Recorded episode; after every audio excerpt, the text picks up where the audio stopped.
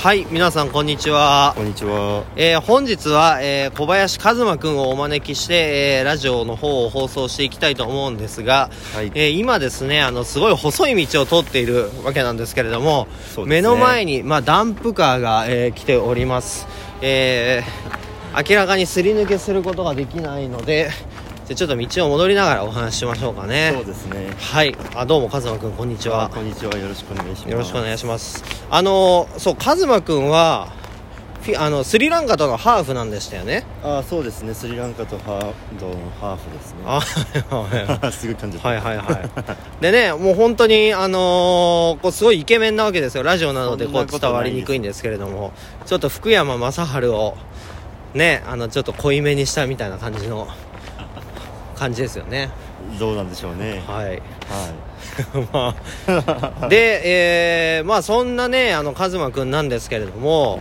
以前はなんかこういじめにあっていたというお話を聞いてい。はいはいはい。いじめにあってた？そうですね。いじめに小学生ほう幼稚園からか幼稚園から小学4年生ぐらいまでいじめが来てまあしたね。あえそれはなぜ？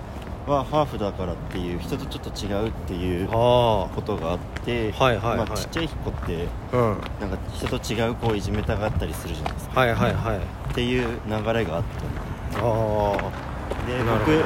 その時埼玉に住んでたんですけど長崎に引っ越してからはあ。は亡くなりました。長崎ってあうん。その海外の人たちが多いんでああで要するにさいもうなんか言い方悪いけどさ本当にあのーもうなんだ外国人慣れしてないさドメスティックな人たちがそういうあそうですね。あのいじめみたいのをしちゃうってことでしょ、うん。まあ言ってみればみっともないよねって話だよね。本当に。ザ・ドメスティック・ピープルだよね本そうですね。まあそうだよね。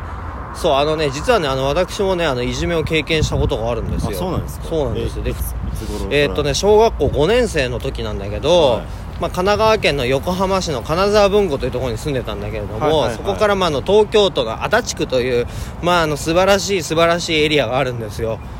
足立区知ってます？素か晴らしいエリそうですでね足立区に引っ越したら、まあやっぱりそのなんだ田舎から来たって言われて、はい。えーまあ、いじめに遭うわけなんですよね、うんうん。うんまあ、でもこっちからしてみれば足立区の方がめちゃくちゃ田舎なんだよね あそうなんですね。そうそうそうそう。だって金沢文庫ってまあまああのいいところだったしね。うあのー、なんだろうちょっとおしゃれな感じの場所だったんだけんどね、はいはいはい。まあ、ただねあの、まあ、足立区なんて本当にあの埼玉に吸収されんじゃねえのみたいなああそのレベル。のそうそう感じでねあのへ東洋のデトロイトって呼ばれてるぐらい、まあ、治安があんま良くない、まあ、最近はいいいらしいけどね。ーあそうだったんですね。そうそうそうまあ足立区大好きだけどそう。2年間ぐらいかな、うん、受けてましたけど。ね。でその当時はねあのー先生に言ったんですよ。こういうことがあるんですけどって。はい。はいは言ったらその先生は何て言ったと思いますか、いなんて言ったんですかね。自分で何とかしなさい。ち君が悪いんだとああそう。もうその通り。あ本当ですか？いじめられる方が悪いっていうねことを言うわけですよ。はいはいはうん。でどうその時に思ったよね。本当に大人ってクソなんだなって 思ったのよ。いはいはいはい。うん。でカズマはどうだった？実際、えー僕の場合はなんか通信なんだろうな。なんていうの？親がうん。かい、なんていうの、はい言ってくれれたんですよ。ああえっと学校にね。学校側にね。うんうんうん。でも結局何の対処もしてくれあなくて。でそのまま流れていくみたいな。ああじゃなかったことになってるみたいな感じか。そう,、ねはいかそうか。だから要するに学校側としても見て見ぬふりをしたわけだよね問題になってしまうからさ。そうですね、うん。まあそういうことなんだよね。面倒くさいことにはもう蓋をしちゃえっていう考えだと思うのよね。そうであとどうやってこう解決していいのかもわからんし、んえーまあクラスでそんないじめなんてみたいなうん。現実を見たくないみたいなねところもあるんだろうけれども。そうですね。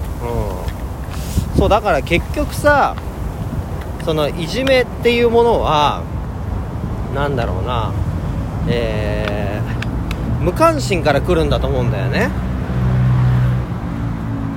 無関心から。うん。はいはいだって人々が人に対して関心を持ってたらいじめなんてしないわけだしいじめがあったとしてもそれを止めようとするわけじゃんか、そうですね、うん、でそれは無関心だから、えーいじめをするわけでしょ、うんうんうんうん。じゃあその人が例えばカズマが見た目がちょっと違うとハーフでね。うん、うんうんでもさそれに対してええこのカズマ君っていうのはなんだろうなもっと愛愛情を持った関心をさ持っていればいろんな質問になるわけでしょ？いじめじゃなくて確かにそうですね。いろいろもっと聞きたいってなるわけじゃん。間違いない。確かにそうですね。で無関心だからこそこいつ見た目違うからちょっといじめようぜみたいな感じになるわけ。なんだけどさ。でもそれって本当に大人もすごい大きく影響してると思っててうん。うんさっきのその先生がじゃあいじめられろうが悪いとかって言うけどもっとその大人が子供に対して愛情を持って関心を持ってそうですね。こう接するっていうことをしていれば子供もそういうことしないわけですよね。間違いないです、うん。そう。だからね。そうなんですよ。あのなんて言ったかな。名前忘れちゃったな。何でしたっけ？集合心理じゃなくてなんだっけな。ああありますね。何ですっけ？なんかまあいじめがありますと。はい。いじめがあって周りにまあ10人とか20人関わっていたとしても、その人数が多ければ多いほど1人当たりの罪の重さっていうものが軽くなるんじゃないかって錯覚したり、あと誰かがまだ騒いでないから、大事じゃないんじゃないかって判断をして、うん。えーまあ、いじめを止めないみたいなね、まあ、そういう心理があるんですよ。みんなで渡れば怖くないあそうそうそうそうそう。まさにあのそういったさ、えーまあ、人間のエラーというかさ、うんうんうん。精神の構造っていうものをしっかり理解して分かってればあれなんだよね、うん。あの今自分はその状態になっちゃってるなとかっていう風にななりえーじゃあ歯止めを効かそうっていう風になるわけなんだけども、うん。それも結局、えー自分に対する関心とか興味とかっていうところから来たりするわけじゃんか。そうですね。やっぱりもっとこう自分人間の心っていうものを俺は小学生とかで勉強した方がいいんじゃないのかなと思うのよ。心理学的観点からね、うん。なんかそういうところがさ少ないなと思うんだけど、そうですね、うん、なんかそうそれこそ道徳とか勉強するじゃんか、はいはいはい。道徳ね、うん。いいことしましょうっていうさ、うんうんうん。でもそうじゃなくて人間ってあの悪いことしちゃう悪いこと考えちゃうっていうのがはい。前提根底にあって、うん。そこをもっと俺は勉強させた方がいいんじゃないっていうふうに思うんだけどどう思いますか？いやでも間違いないと思いますよそこに関しては。でも僕僕はうん。いじめられた側目線からちょっと話すと、はい。その僕は今いじめらを受けていてよかったなって逆に思うんですよ。っていうのもそれで心理学を学べたと思ってて、なるほどなるほど。あ興味を持ったわけね。そうですね。だから人がうん。痛い,、痛痛い目に遭ってたら僕は助けてあげたいなって思ったり、はい。はい松岡さんだって、うん。今こういう話をしてるのも、うん。いじめられた経験からから来るものだったりすると思うんですよ。ね。はい。だからこういうふうに優しい心というか言い方悪い。うーん。うん。自分を棚に上げるようですけど、ん。優しい心を持ってたんじゃないのかなとは思いますよ、はいはいはい。そこに関して言うと。なるほどね。そうですね。だからこの経験をプラスに持っていける人とうんうんうん。経験が、あそうそうそう悪い思い出になってしまうトラウマになってしまう人もいるわけでしょ。にそうですね。じゃあこの差って何？って言った時に俺は周りにいる人たちじゃないのかなと思うのよ、うんうんうんうんうん確かに。周りにいる友達とかさ、はいはい。友達が大きいのかな影響としては。ねやっぱその友達たちがポジティブというかさいい影響を与えてくれれば嫌だった思い出もこううまく切り返すそうですね。力というか原動力にもなるわけだから。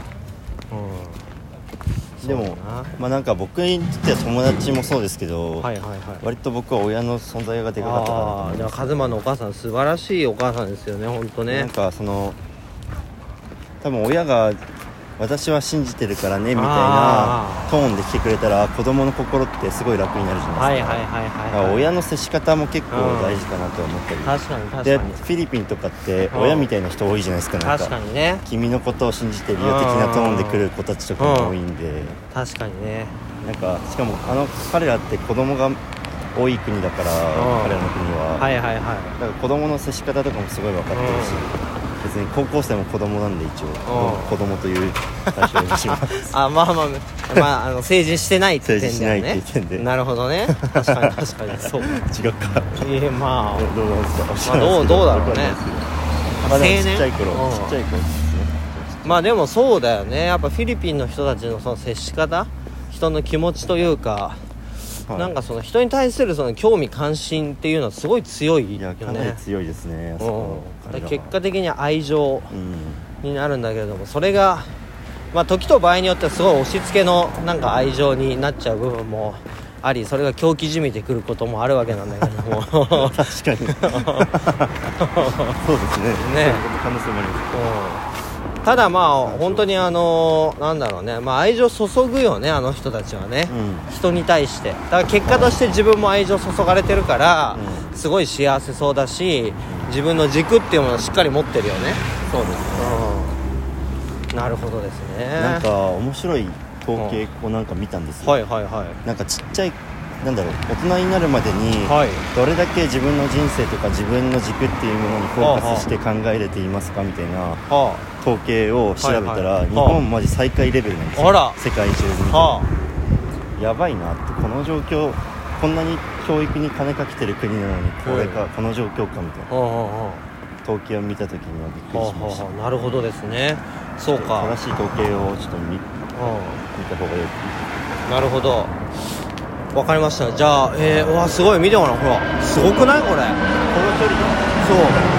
怖いよね。ね。はい。あれ自衛隊か。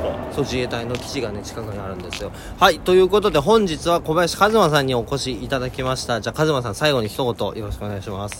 いや今日はすごい実りのある嘘です。楽しかったですはい。グダグダでございますがじゃあどうもありがとうございました。